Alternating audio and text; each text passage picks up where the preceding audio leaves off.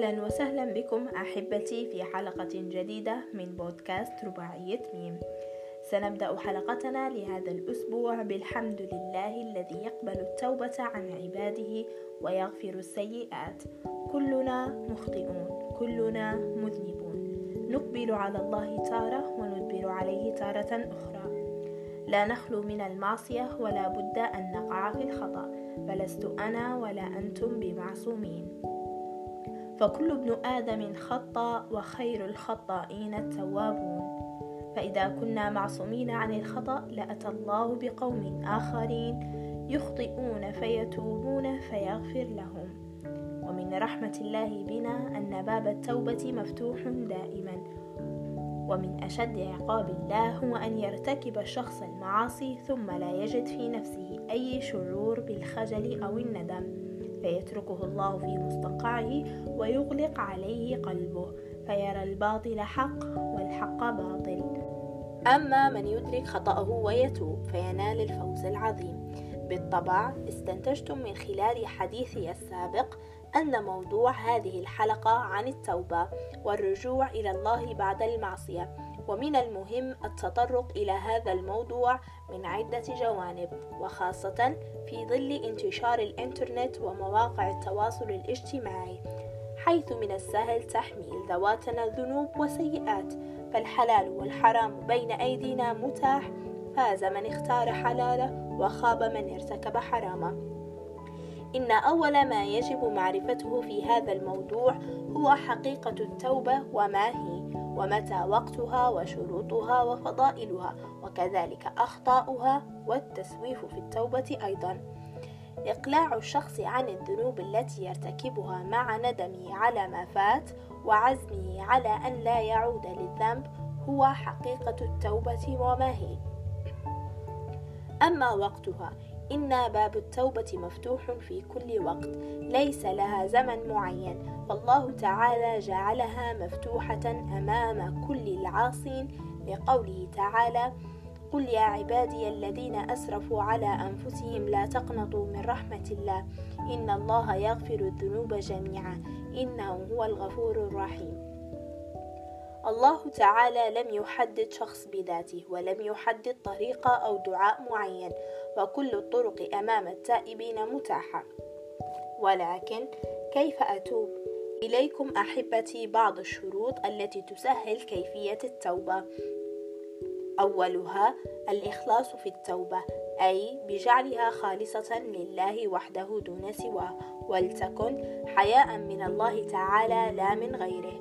ثانيها الإقلاع عن المعصية فليس كل من قال إنني تبت وهو منغمس في الشهوات يكون تائبا إذ يجب أن يكون الشخص على يقين تام بأنه يريد الابتعاد عن كل ما يدفعه إلى ارتكاب الذنوب والتخلص الفعلي منها. ثالثها الندم على ما قد سلف. فعلى الشخص أن يندم شديد الندم على ما ارتكبه من ذنوب أو معاصي فهو تعدى على حقوق الله تعالى وهذا ليس بالهين. يطول الحديث عن الشروط ولكن ما ذكر هو أهمها. إن تبت هل ستتغير حياتي للأفضل وأتخلص من تأنيب الضمير؟ بالتأكيد ستتغير وللأفضل أيضا. فللتوبة فضائل وبركات كثيرة. أختصرها في أنها سبب الفلاح والفوز بسعادة الدارين. فالقلب لا يسكن ولا يطمئن إلا بعبادة الله وذكره والابتعاد عن كل الشهوات من مقاطع ومحرمات كثيرة تواجه كل فرد في هذا الزمن. كذلك بالتوبة تكفير عن السيئات والخطايا. وإبدالها بالحسنات لقوله تعالى بسم الله الرحمن الرحيم. إلا من تاب وآمن وعمل عملا صالحا فأولئك يبدل الله سيئاتهم حسنات وكان الله غفورا رحيما. صدق الله العظيم. هذه الآية من أعظم البشائر للتائبين دون شك. أريد أن أتوب ولكن قد لا يقبل الله توبتي. من أخطر الأخطاء التي قد يقع فيها الشخص بقوله هذه الجملة لأنه حتما جاهل بمفهوم التوبة أو مفرطا وغير مبال بها. ومن هذا المنطلق نستعرض ما قد يقع الشخص في خطئه. تأجيل التوبة من أخطر ما قد يرتكبه الشخص وخاصة إذا علم بحرمة ما هو واقع فيه دون أن يحرك ساكنا. كذلك وقوعه في الغفلة عن التوبة. يزيده ذلك هما عن هم لأن بتأجيله وغفلته قد يؤدي ذلك إلى انتهاء حياته قبل بدايتها. فهو لا يعلم ما يصيبه فترة تأجيله وغفلته من موت أو مرض مما يزيد من ذنوبه ومعاصيه أكثر.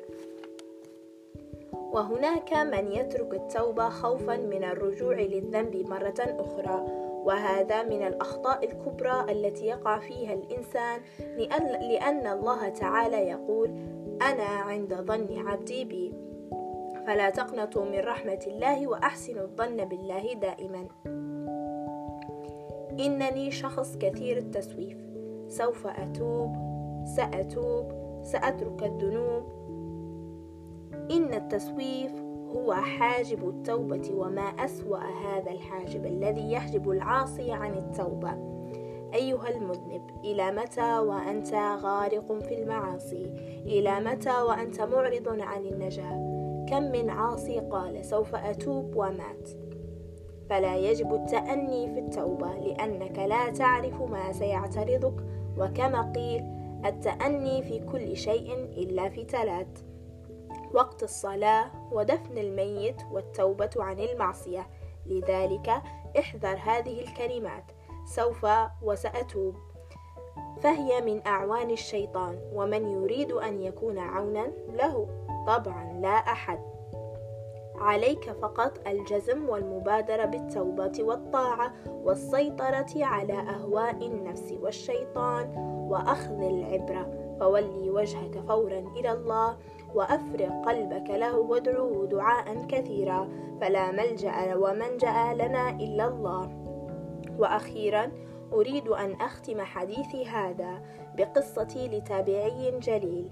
كانت توبته من أروع القصص التي تعطيك أملا من جديد. ابن دينار الذي كان يحيي حياة السكر والرذائل تحولت حياته من إلى بفضل ابنته والمنام. كان ابن دينار يعاقر الخمر ولا يترك كأس الخمر من يده وفي يوم من الأيام اشترى جارية ورزقه الله بطفلة وعندما شبت قليلا بدأت تلاعبه ودائما ما تجلس في حجره وكلما أمسك بكأس الخمر أسقطته من يده واستمر على هذا الحال حتى جعلته يترك الخمر من أجلها فأصبحت طفلته هي فرحته وسعادته إلى أن قدر الله أن يأخذها بجواره. فغضب ابن دينار وحزن حزنا شديدا وعاد إلى الخمر وإلى كل أشكال الفتن وما وجد فاحشة إلا وفعلها. وفي ليلة من الليالي كعادته عاد ابن دينار ثملا ونام ولم يصلي فرأى مناما وكأنه يوم القيامة. قد حان وحشر الناس وهو معهم فالتفت وراءه لينظر فإذ بتنين عظيم يفتح فاه محاولا التهامه ففزع وبدأ بالهرب منه ركضا وإذا بشيخ كبير ذو ريح طيبة كريح المسك يقف أمامه طلب ابن دينار منه أن يجاريه. من هذا التنين فقال له الشيخ أنا ضعيف والتنين أقوى مني فأسرع لعلك تجد النجاة بعيدا. فأخذ ابن الدينار النصيحة وبدأ في الجري إلى أن رأى نارا كاد أن يسقط فيها فنادى مناد قائلا ارجع فإنك لست من أهل النار.